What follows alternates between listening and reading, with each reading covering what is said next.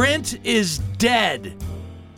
God, how many times have I heard that since the birth, inception of the internet, and ever since then? Print is dead.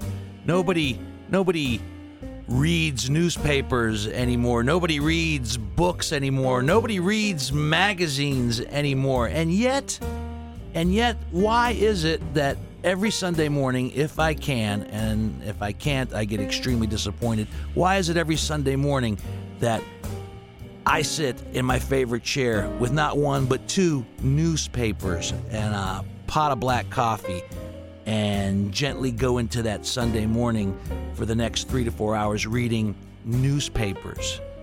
And why is it that after the uh, trials and tribulations of a crap day, do I get home? And if I have the opportunity, sit down once again in my favorite chair, this time with a favorite bourbon and a book, a real book with pages that are dog eared and a binding, a book with pages that I turn with my own finger, not swipe left or swipe up to see what page will be next. No, no, no. No Kindles, no Nooks, no online reading or ebooks. Oh shit, I rhymed. I didn't mean to. I apologize.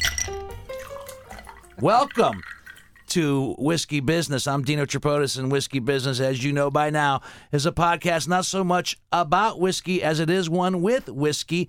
And tonight, the guest bottle is Knob Creek Straight Rye Whiskey because I'll be talking with a gentleman who shoots it straight and who has a rye, if I may capitalize on a different word, sense of humor, and also is involved in a magazine. You remember magazines, don't you, people? You should, because I just read recently where circulation of said magazines has increased in the last five years, not decreased. So don't tell me that print is dead as we welcome our guest, editor of 614 Magazine. Travis, say your last name for me because I keep messing it up. Hoewischer. Hoewischer. Yeah. It doesn't. Hervisher. Ger- very German. Very German. Very German Midwest, Ohio. 614 Magazine is if wherever you're listening to Whiskey Business, if it's if it's in Columbus, Ohio, or if it's in some other part of the country, you all have these types of magazines, these beautiful free magazines that are circulated. Some some are better than others.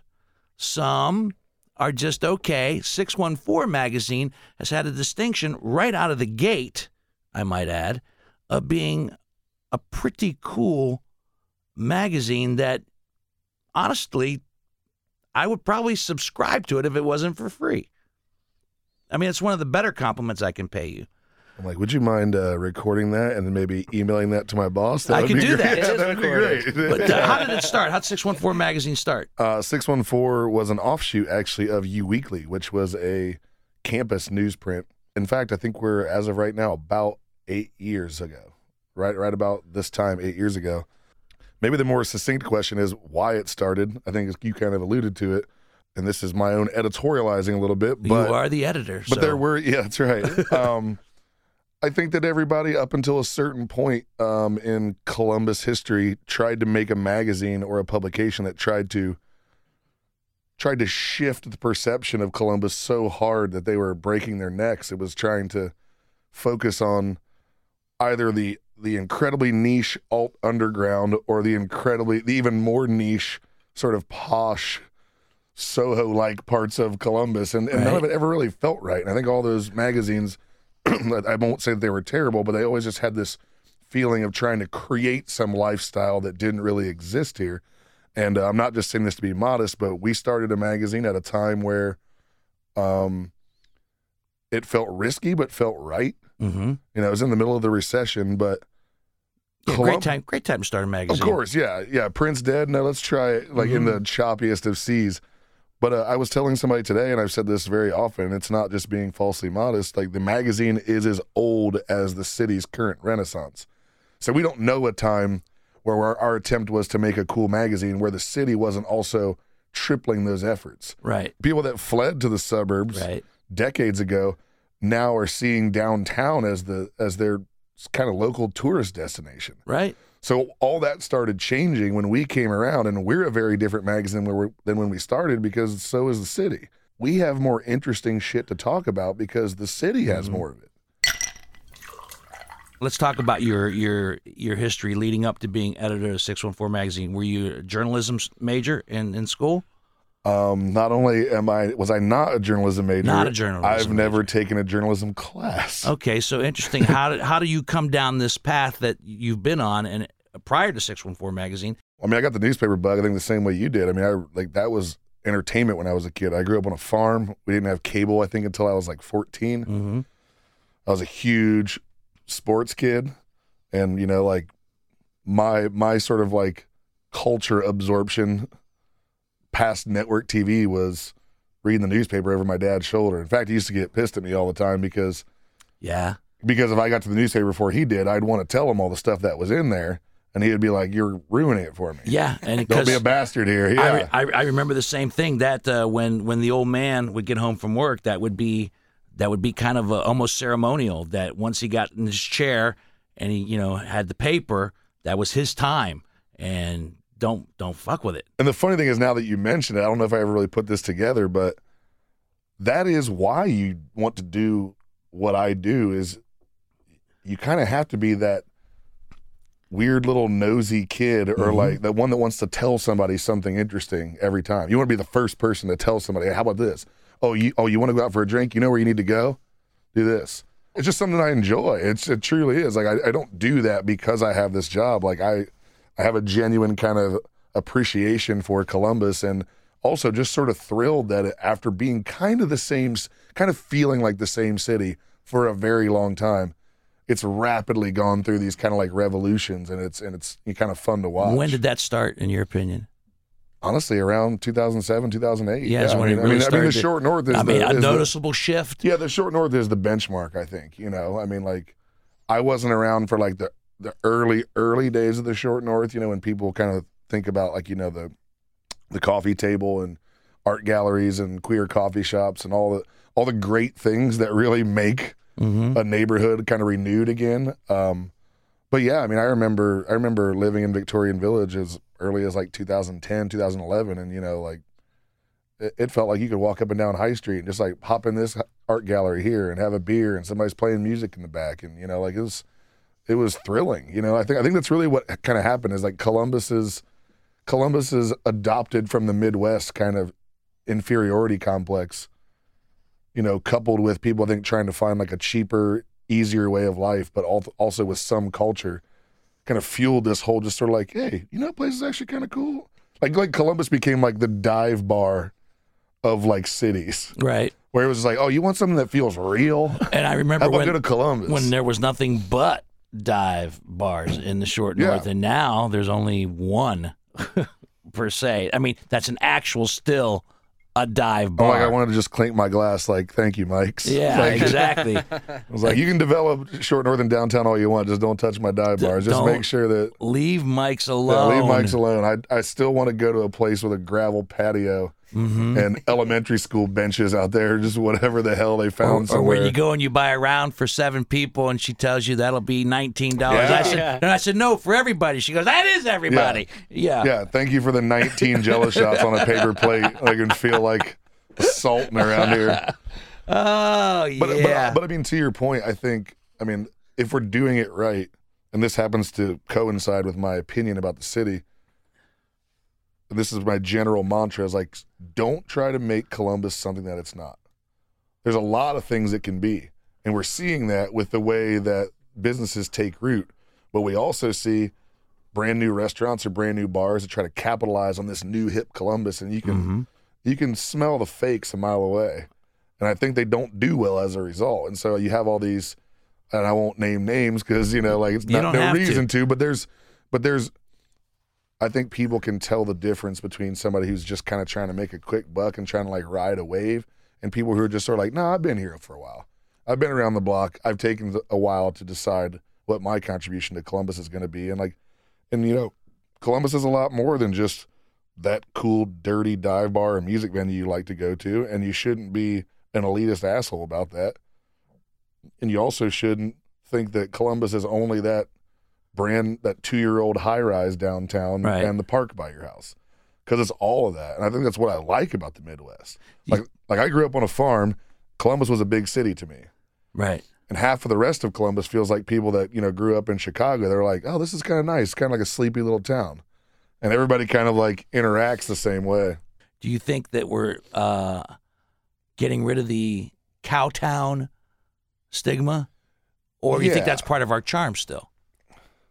I guess that's a good question it dep- i'd say my opinion on that depends on who's saying it Right. I mean, I've written in the magazine a lot. Probably, I mean, if anybody was paying attention, they'd probably be like, "Wow, he's really kind of got a hard on for this." But like, I I've said before, essentially that we don't really have a reputation problem. Our problem is we can't shut the fuck up about it. People can't stop.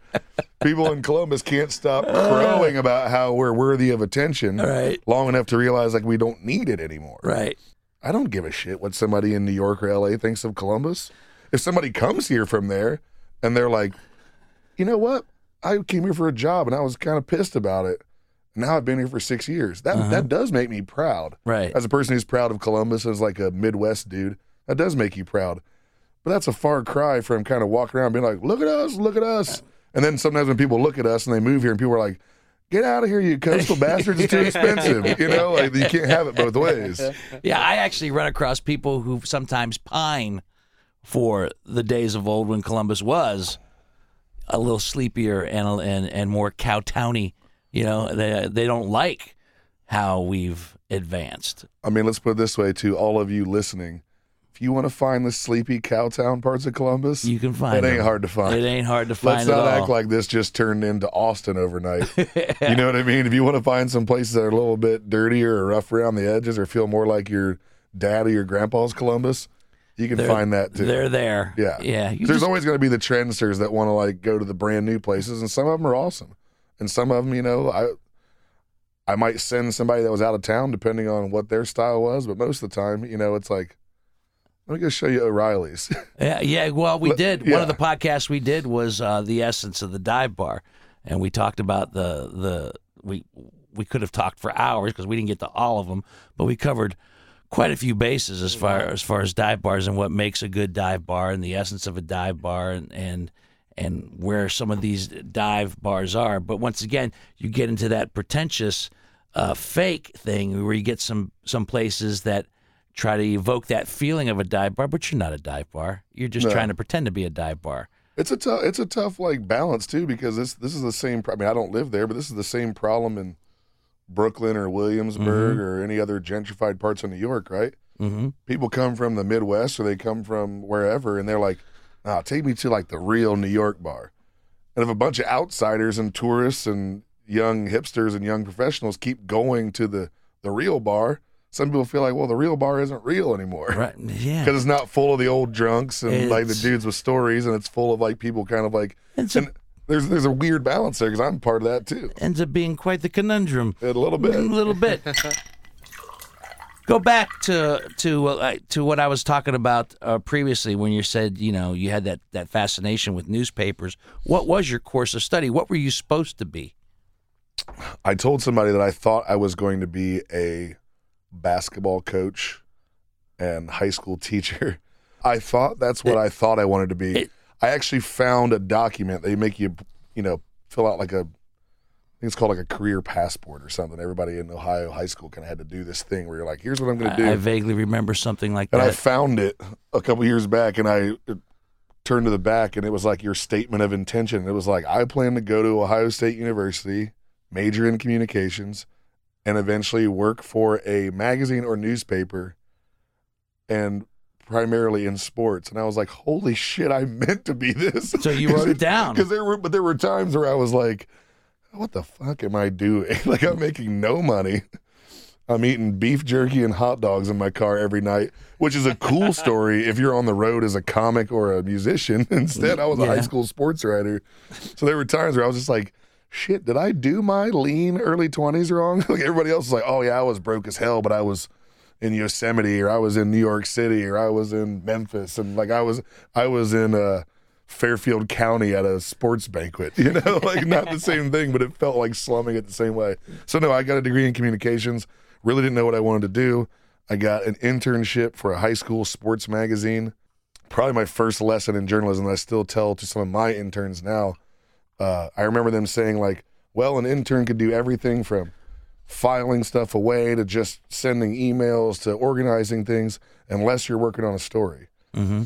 And I was just like, okay, sounds like I could either be doing shit work or I could be doing fun work. And so I that that sparked something in my head where I was like, well, I'm going to pitch them stories to work on. They gave me a writing test, and I put it together. And I, as I was doing it, I was even like, huh, this feels kind of this feels right. this feels like I've done this before. Yeah. And I think it's because I I spent all those years just reading newspapers all the time, and again, primarily sports right. that's that's that's really really accessible to like an eight or nine year old. You don't know anything about politics or or government, but you're like, oh, I've been watching the Reds. I've been watching the Browns. Like I have context here.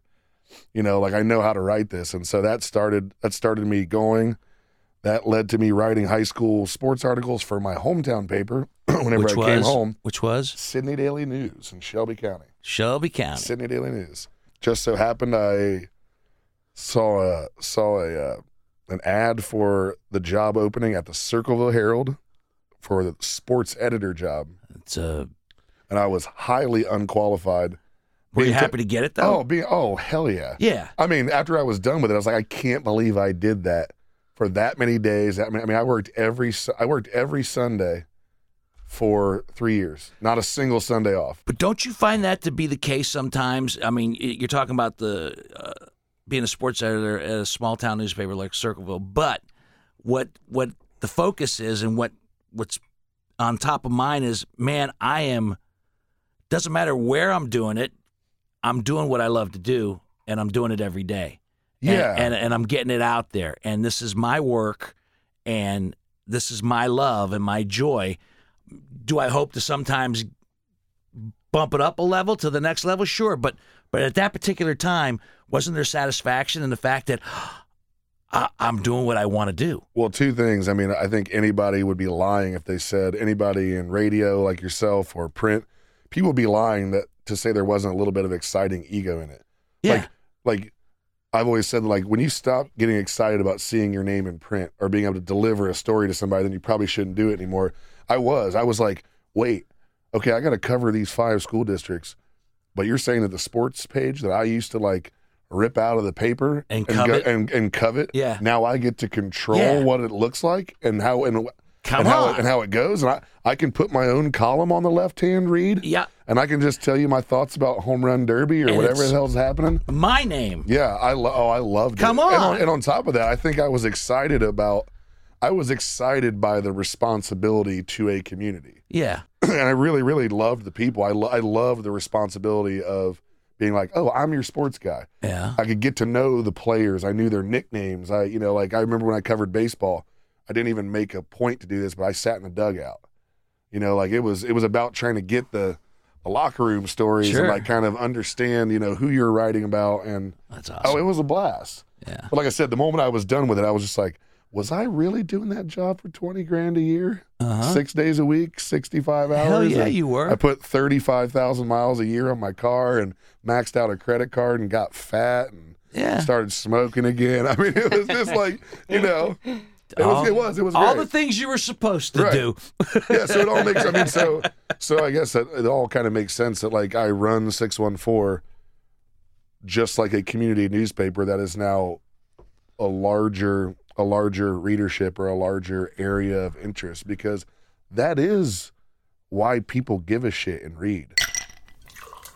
we paused for a second because I got I want to talk more about six one four and your role there, but my producer slid over his empty glass. Of course. So it gives About us an opportunity, in, as we do on That's whiskey how much business, I like whiskey. I was like, ooh, I should just drink faster so I can get this pour uh, in now. actually discuss the whiskey at hand. It is the Knob Creek Rye.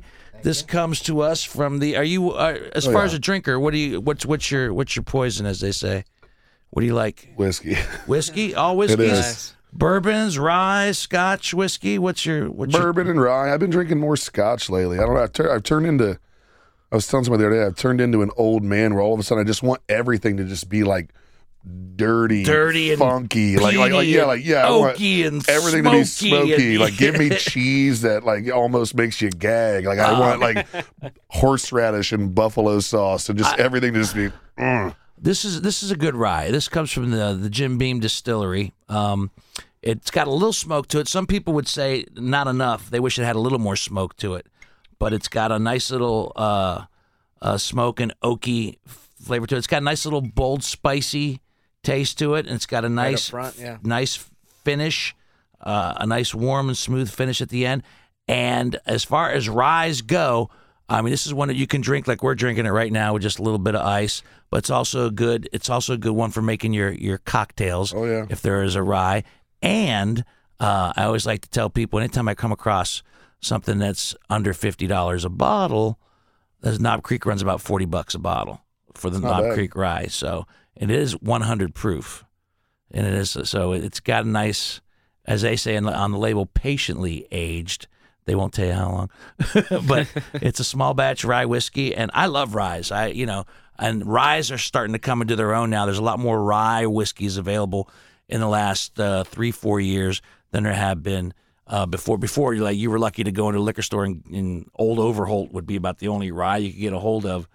And It's my favorite rye. is it your favorite rye? Is it My your favorite rye because it was grand- one of the few that was available? No, because my gra- well, because my grandpa used to drink it, and also I, I think this is just something that kind of permeates any culture. You always like finding that thing that's kind of cheap. It kind of feels like a little bit of like a, a secret. Mm-hmm. It probably doesn't taste just as good as the forty dollar bottle, but if you find your like thirteen dollar bottle that tastes good, Oh, like, yeah. that's your shit. That's yeah, yeah. Like if you yeah. made a million dollars and you found a pair of boots for ten dollars in a thrift store, those are your favorite boots. those are your favorite. People boots. like a deal. People like something that is kind of like surprising. there surprising. are plenty of uh, reasonable whiskeys, which we've discussed uh, on the program, Yeah. that are that are in the uh, twenty to twenty five dollar range, and or the thirteen to fifteen dollar range. That if you give them a little time, yeah. and and a very important point I might add, if that's all there is, it becomes great. You know what? My my good friend Joe Peppercorn, who's a you know a musician, Uh-huh. does the Beatles marathon here in Columbus. Yeah. Very talented dude, Joe's also very talented guy. fantastic bartender. He was the one that kind of turned me on to Overholt Rye. And when I saw the when I saw the uh, when I saw the label, I was like, holy shit! This is the same thing my grandpa had behind his bar. They never they never changed the label. No, no. It looks no. like somebody just started printing that label on like a dot matrix printer or something. I mean, I order a shot of Overholt neat at least three times a week. good for you. why not? Good It's for four you. dollars and it tastes See, it was your grandfather. Yeah. Yeah, old Overholt, because uh, we discussed my my grandfather's whiskey was uh, Four Roses, and which we talked about in a previous podcast as well, has now come back to its original state. Uh, it it got sold and it, and it got watered down and blended and so forth yeah. and so on. It turned into it turned into from it was a prestige whiskey that went down to a bottom shelf whiskey, and now uh, the new owners have brought it back to its original uh, straight bourbon whiskey form. So, but my grandfather, you know, you, Yeah. he he drank it when it was good and when it was shit. Yeah, that was his brand. That was his brand. That was his label. That's the one. That's the that's the memory I have when I open up the cupboard and see the forbidden fruit. It was a, a Four Roses label, much like you saw Old Overholt. and for my dad, it was old. It was old granddad. Old Granddad. I mean, like again, like something amazing about like those. There's not many products, especially products that are now enjoying a renaissance, like we know Mhm. bourbon and whiskey is.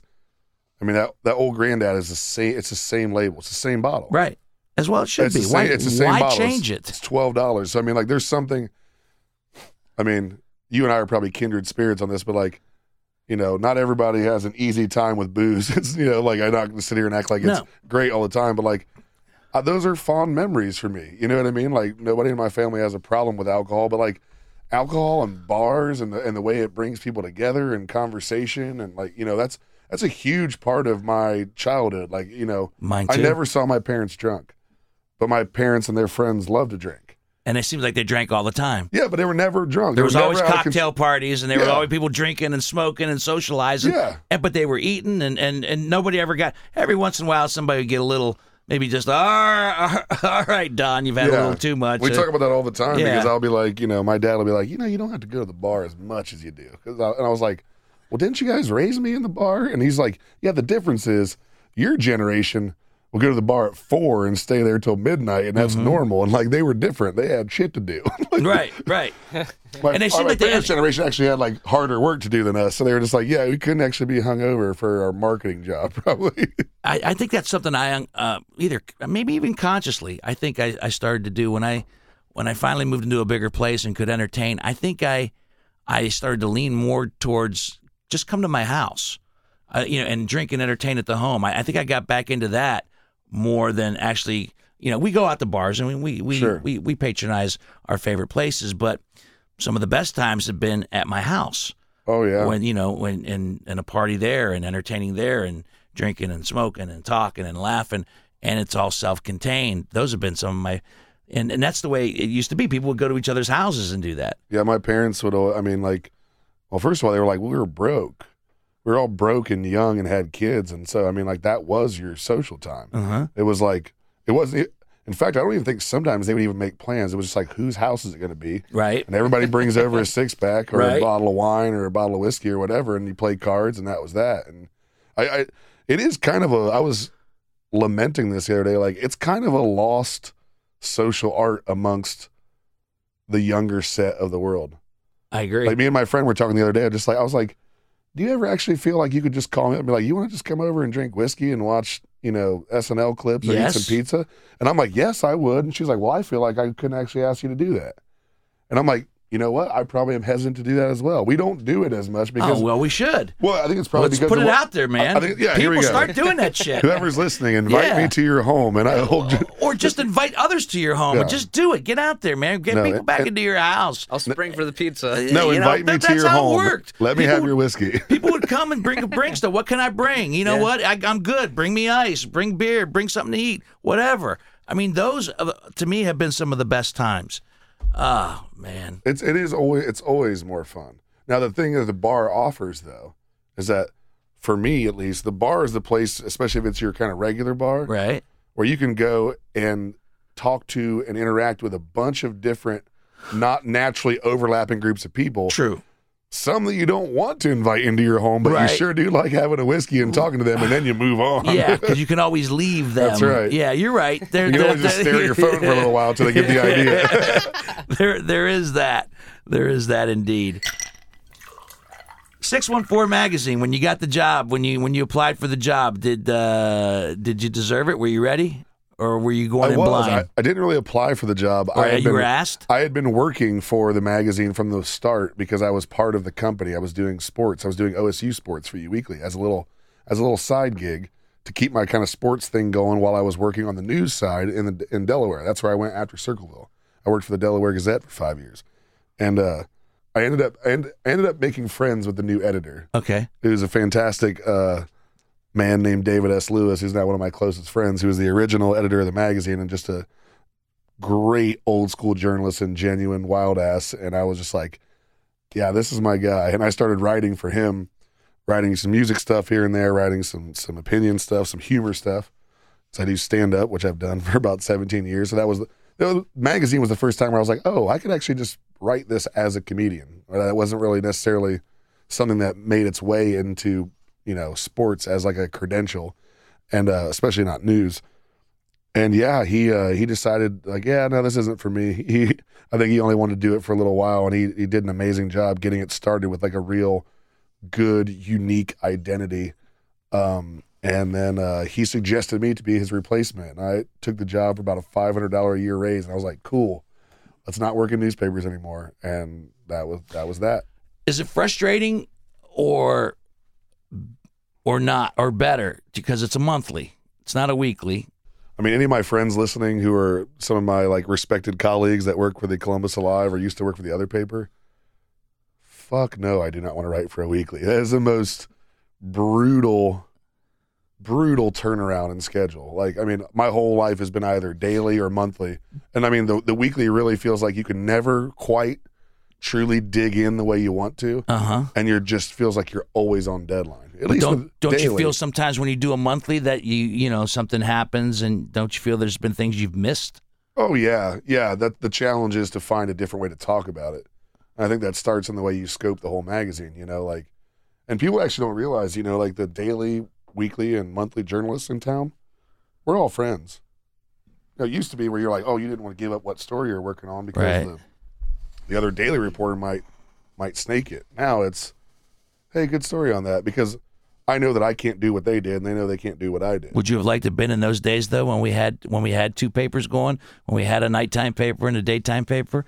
And- Somewhat. Yeah. you know, I don't know, man. I mean, I was never, you know, like I've cobbled together a journalism education right. from doing what I do, but I mean, I would never rank myself even remotely in the top percentile of the people in town who are like real dyed in the wool trained like hardened journalists you know like i mean there's there's two types of people i mean like that's why me and the previous editor got along well he's the kind of guy who was like put me in a sweaty records room with a with a tape recorder and a notepad and let me come out with the scoop and i'm the guy that wants to sit around and talk for two hours and drink whiskey with a really interesting person and I wish you I wish you could have done that tonight. Yeah, it, it would be great if I could like really, you know, summon that skill. But I mean, I always wanted to like, uh. I always wanted to like dig into the person. We have this sort of like, you know, connection with a person, which is not what you're trying to do when you're reporting news. You're being a reporter. You're just being somebody who's just trying to like gather and harvest and organize. And you know, I always wanted to do the print version that was more like what Terry Gross does, or Dick Right. Cavett, or Johnny Carson, Lo- or yeah, you know, like Dick you know, Cavett. you know, I mean, people who were just really good about injecting personality in the right slots, and then also they could just kind of like lay back and let the other person go. And Dick Cavett, I didn't discover until I was like 17, watching old, old weird syndicated content, and I was like, "Who is this dude? Oh, like, he's amazing." He is amazing. I've got uh, I've got I think a, a two box set of uh, DVDs with the best of Dick Cavett and and you saw with his guests, yeah. you Oh, saw the coolest fucking people in the world only wanted to go on Dick Cavett because Yeah. they knew he was legit. He was organic. he know what he, he knew how to do it. Yeah, and he wasn't just trying to like get ratings from them. He was like, I genuinely want to connect with these and people. the wide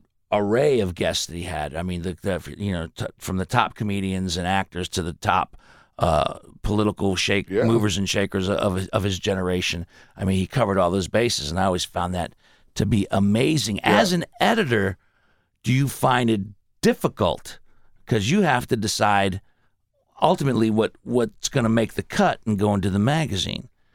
Do you uh, are you okay with hurting feelings? Are you okay with saying this is not so good, or do you just is it? Uh, I mean, how is Yeah. that, how does that role play out? Well, we haven't talked about this yet, but 614 has almost always been primarily a freelance driven model. Right, So the extra kicker to this is that like I'm not just the boss, I'm the boss of a bunch of people who are in it for the love and a little bit of money, right, and I don't really have a whole lot of whip to crack when it comes to people doing this as their hobby or their second or third Sure. job. but if it Um, sucks, what do you do? Um And has has there been a time where something has just like you know what this is not what I was hoping it would be, and I can't put it in? Oh yeah, for sure. I mean, like you never you never feel bad about ultimately protecting like you always try to do your best to put out something that you can defend. Mm-hmm. Even if you know somebody may not like it or if somebody says like, "Hey, that thing that you printed," even if you defend it by saying like, "You know what? It wasn't up to my standards either, but sometimes you got a hole to fill and the magazine's got to go out and you try your best over the years to try to mitigate that." And you know, and you you live and you learn. Like we've developed a better system of we developed a better system where at the beginning I was just like, holy shit, I gotta I gotta fill 80 pages. now it's hundred and we're about to finish a magazine that's 164 pages. Yeah. Literally twice what the first issue was that I worked on. And I, at the time, I think it was so scattershot. I'm just like, that sounds like a story. Cool, send it to me. and and you know, you end up not printing stuff because it's not where you want it to be. And so I've developed a better system of of the way people pitch stories to me about like at mm-hmm. the at the front end, saying, here's what we do, here's the type of stories that we're looking for, here's the way you can shape your voice. And then people actually giving me a better kind of dossier of how to approach a story. And do you still contribute? yeah, a little bit less. I've Yeah. definitely moved into the background a little bit. I've become more of a kind of like a big picture, like which has been fun. I mean, like like writing does get boring after a while, and I like having other people get that spotlight, and I get much more of a kick about being behind the scenes and you know coming up with a, a clever photo cover concept. Is there a next level, or do you, or, or or do we go back to what you said before? We grow as the city grows.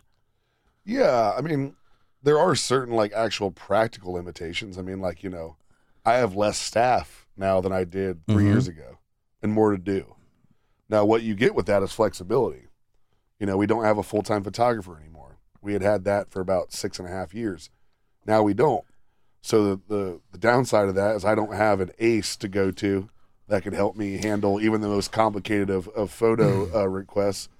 The the good news is that like I can go on Instagram. I could be laying in my bed and go on Instagram and be like, "Who is this person? I don't even know who Right. that is," and send them an email and say, "Do you do you want to work with us?" And, and I, like your guess. I guess that is the beauty, uh, you know, because I, I was uh, extolling the virtues of, of newspapers and books, and I didn't mean to diss the internet because you do find there's a lot of people. You can get a lot of freelance people, photographers as well, as a result of the internet. I was going to say, let's so forth. also take a moment to address how fucking hilarious that is. The intro, this internet radio show by being like, "You remember right, print? right, right, right, Before right, it was right. all internet Right, these I days." get that. I get, I get the, I get the irony of it all. I really do. But I really but- do. but But, honest- but it's up. But I feel like I need to, to, through this device, this podcast, the the internet. I, I, I think I still need to, to hang on to the things that I believe in, and we discussed a lot of those Yeah. things.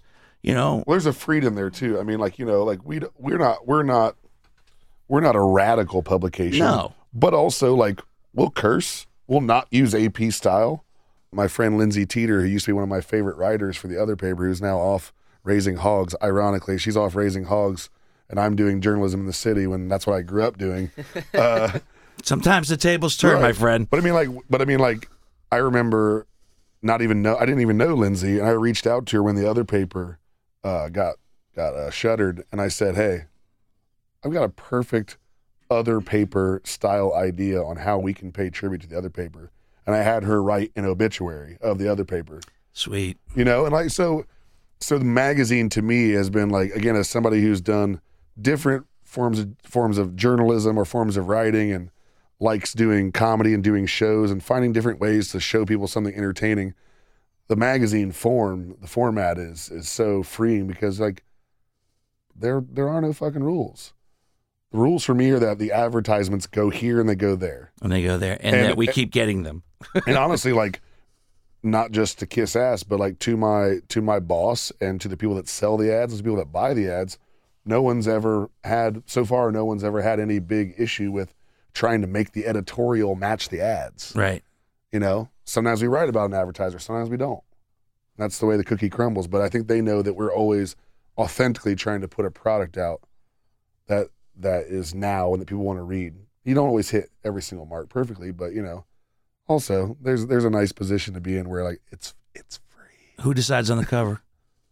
Well, it's become my thing. It's become like the thing that I lose sleep over or get extra proud of, but that also over the course of many many years would not have happened without a lot of also talented people who Mm-hmm. take my weird ramblings and they they strain out all the dumb parts as a person who's not a talented artist and they take just the good parts and they go like oh and then they made it a real thing that was better than what I was suggesting in Oh the first man, I wish I wish I could do that in radio. Take away That's all right. take away all the dumb parts and just leave the smart parts. That would have been about a seven minute career right. That's- over the that's last twenty four. That's great, Joe. Let me yeah, yeah. let me ask you a couple of quick quick questions because we're running out of time. Of course and we I don't get a chance to to ask these type of questions. They're simple. There's nothing nothing deep or fancy, but it gives me a better idea of who you are because I've known you for a few years, but I don't know who's your favorite writer or one of them. I think with this you have to just go with the first thing that comes to mind. Right. Um, Chuck Klosterman. Okay. Really like Chuck Fight Club. Klosterman.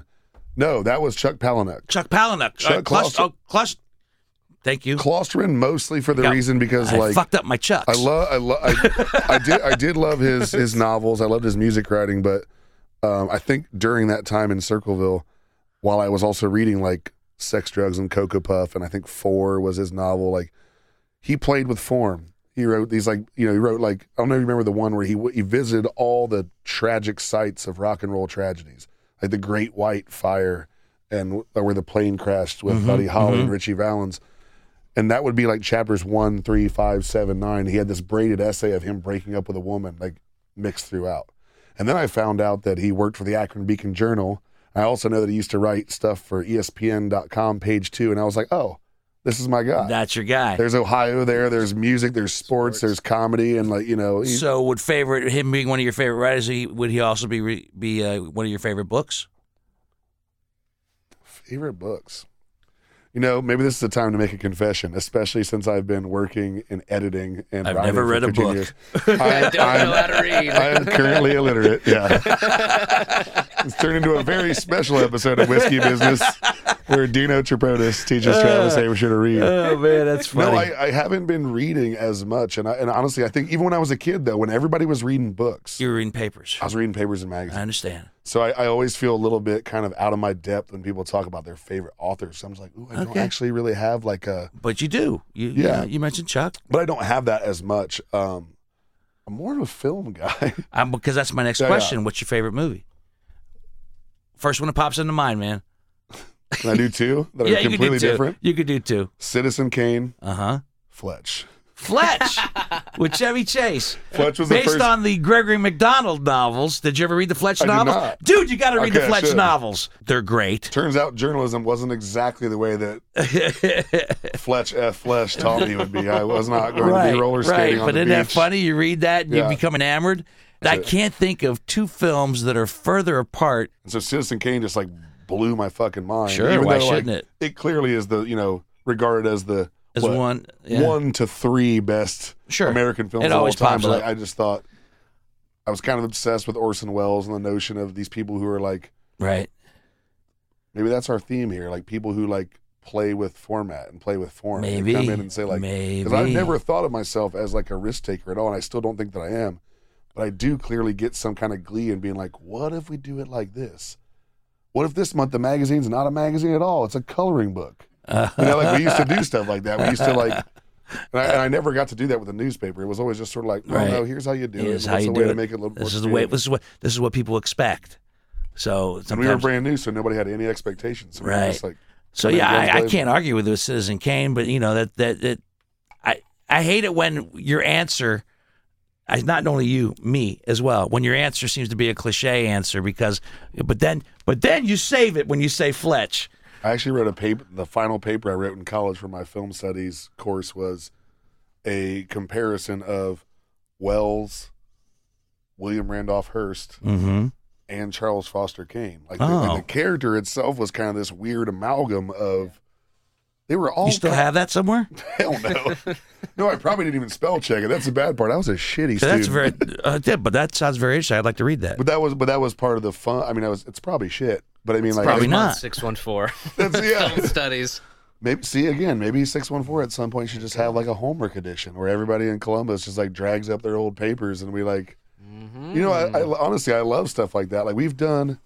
I don't know how even how much time we have. We get doesn't matter. It's the internet. Right. It's Let's a podcast. format. We can go as long as we want. We've done so much dumb shit, and we're almost more proud of the dumb shit Mm-hmm. and how it kind of failed. Because to the average public, it probably didn't fail super hard, but we were just sort of like, well, we ain't doing that again. One one month we did as a cover story, not a story at all, because we always just had this notion of just like, who says we have to just be like ten great brunch places this month? And one month we did a this was what July of 2013, I think our cover story was writing a movie script based in Columbus, literally in script language. And we enlisted Columbus stars to help us be characters. And we, I mean, like, it's one of the most fun and stressful things I ever did for almost no payoff. Uh huh. People probably either, like, at best didn't give one shit. What are you doing? And at worst, we're just like, what? I'm Mhm. trying to read about the best restaurants in Columbus, and you guys are doing this wacky thing. But I mean, but it got to involve me standing there with a like putting my stand-up comedy friend in a bullwhip and an eye patch, and directing him on how to pose for a photo with Nina West with a drag queen in the middle of Franklin Park Conservatory. We are trying to make it look like sure. they were in some sort of weird wooded and you know garden environment. Mikey Sorboro with Mikey's Late Night Slice and his his partner Jason, uh, who ran the pedicab business, literally organized like a pedicab chariot race with like guys in ninja Oh, that's costumes awesome. on like 36 hours notice. Sure. we we tied him up and fake kidnapped him on the roof of Mikey's late night slice food truck on top of a parking garage in broad daylight. And be honest, great. be honest. At that particular moment when you were creating all that, you were probably never, never happier. Yeah, uh, or, right? or- just, or just, just, just you, full of joy. you were thrilled by the idea that you're like, this is fucking stupid. It's so ridiculous. Yeah, you're like, this is so, it's so dumb. so it's so Why dumb. are we doing this? But I've never been happier. Yeah, and, they, and, and, and you know, and the local businesses were down to do it too, and I think that's that's probably part of like what has happened with us. Where like I'm proud that I think people were like, oh well, if six one four comes calling, Yeah, there's a chance we might do something different than just your average interview that's or your average photo shoot or your average whatever. And I, it's been it's been fun to be to be a part of that. Let me ask you this, uh, and I hope I'm not prying too much when I ask this, or or asking you to divulge something you're not ready to divulge. But what do, what do you want the next step to be? Where do you see yourself going after six one four? Um, well, I think the goal would be to keep finding ways to bring people up through 614 because that Mm-hmm. part of the fun has been taking people that are not even intending to be writers or magazine writers and they become some of our best Okay. writers. I, I respect that. But what, do, but what does with. Travis still want to do that he hasn't done yet? Um, I would like to do anything that serves the community. Honestly, like it, it's, it was. I didn't get into newspapers. I didn't get into newspapers to serve the community, but I think I realize, especially now over the course of like 15 years, that's a big, big part of the fulfillment. How do you want to do that? Um, it could be anything. You want to do Um, it creatively? Yeah, Because yeah. it seems like it has to be at I this think my point. goal. I think like something we didn't talk about before is that like you know when I got into journalism without a journalism degree, I was never like, oh, okay, well I'm in there. Every year I thought, well, that's two years that I made this happen. Probably be working at Chase soon. right. I just always had this feeling of just like I'll have to do what every other person like me has done, and just kind of like I'm familiar with that feeling. yeah, like just kind of call it a day. uh, And I've been really, really fortunate to be able to always find a lily pad to kind of jump to before it's like, before it's like You're- detonation time. You're talking to the stand-up comic who never did a worked in radio until he got this job. yeah, Yeah, and Yeah. every day I, I feel that I'm fortunate to be on that same lily pad year after year. Yes. I mean, I, I I started a radio job I thought would last a year, and now I'm going into my 24th. yeah, I'm going, you know, how how much longer can I pull this sure. off? I, I still feel the same way. I Yeah. think that's part of what makes you But- feel vibrant in your job Yeah. because It does. You don't take it for granted, yes, and that's a huge, huge. in six one four, and honestly, in six one four has given me something so much bigger than just seeing your name in print, which Right. is just, you know, like it's made me love the city. Like I said, to to a, a larger extent, I didn't feel as much of a part of when I was living in the burbs and commuting to another town. Um, it's made me, it's made me really, really appreciate the idea of being a part of the community and you know this this term has become kind of a shitty buzzword but Mhm. I do realize that i've been i'm a good curator. I'm a good No, like a- i'm a good i'm a good connector and i, I like That's a great word. more than anything i actually like connecting people behind the scenes more than even an egotistical attention seeking stand-up comic writer. As much as you get a little bit of like a high out of being on a podcast or stuff like that, uh-huh. I really, really dig the idea of like somebody just, you know, two years later coming up to you and saying like, "Hey, thanks for connecting me to that person." You're like, "Shit, I forgot about that." Yeah. and that's more satisfying than anything. You know, like that's so. Whatever I find after this that helps me, you know, do something like that would be great. I mean, I I, lo- I would love to work in nonprofits. I would love to make documentaries. I got a lot of things that if I could just You got a lot of ideas. You got a lot of things cooking on back burners. Yes. Well, one of the things that's been our back on our back burner is getting you on as a guest. So thank you, brother, so much Cheers. for, for coming. Dino. I hope you enjoyed yourself this Of evening. course. I hope you enjoyed the Knob Creek, our guest Thanks for all that you do in the community. Like, Ah, we've got man, to do I roasts together. And I don't even think about it anymore. I I mean, mean, I just it's, it's become part of the fabric of of what I do. So you it know, still feels fun to say yes to that, right? Yeah, you know what I mean? absolutely. Like, like your schedule gets weird, but it's like when people go like, "Oh man, that one thing I went to," like because we do this stuff all the time, right? And then somebody went to one thing and they're like, "Oh, that thing you did, it was hilarious," or like even they're not even talking about you, they're talking about just the whole The day whole the whole night. yeah. It's fun. Yeah, like getting to do that is That's the best. Yeah, well, and, and the best part is I'm not a government reporter.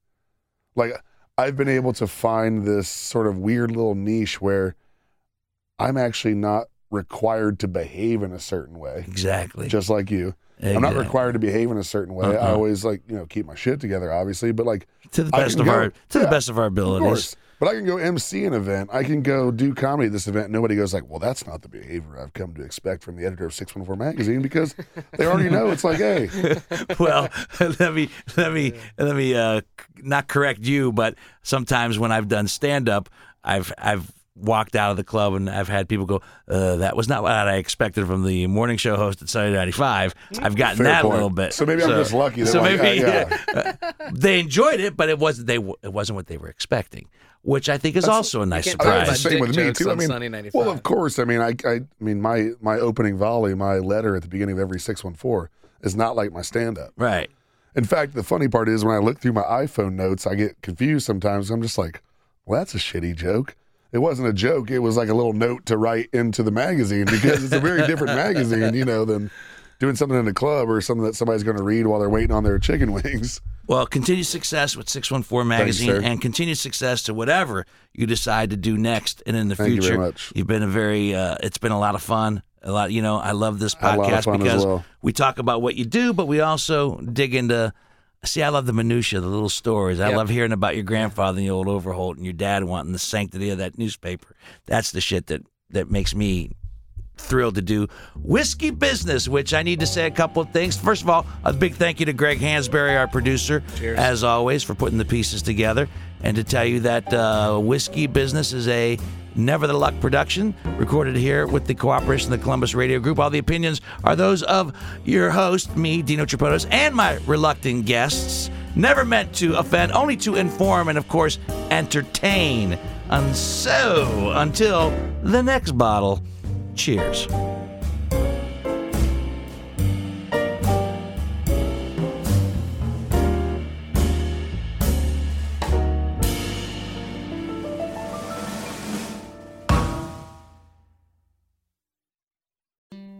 Hello, everyone. My name is Tom Kearns, and I host the Anglo Saxon England podcast, where I cover the history and culture of England from the departure of the Romans in the 5th century to the Norman conquest in 1066. So far, we've surveyed the collapse of Roman rule in Britain, the migration of the Anglo Saxons, and the history of Northumbria from its beginnings in the mists of legend to its destruction at the hands of Viking raiders in the 9th century. I hope you'll come and give it a go.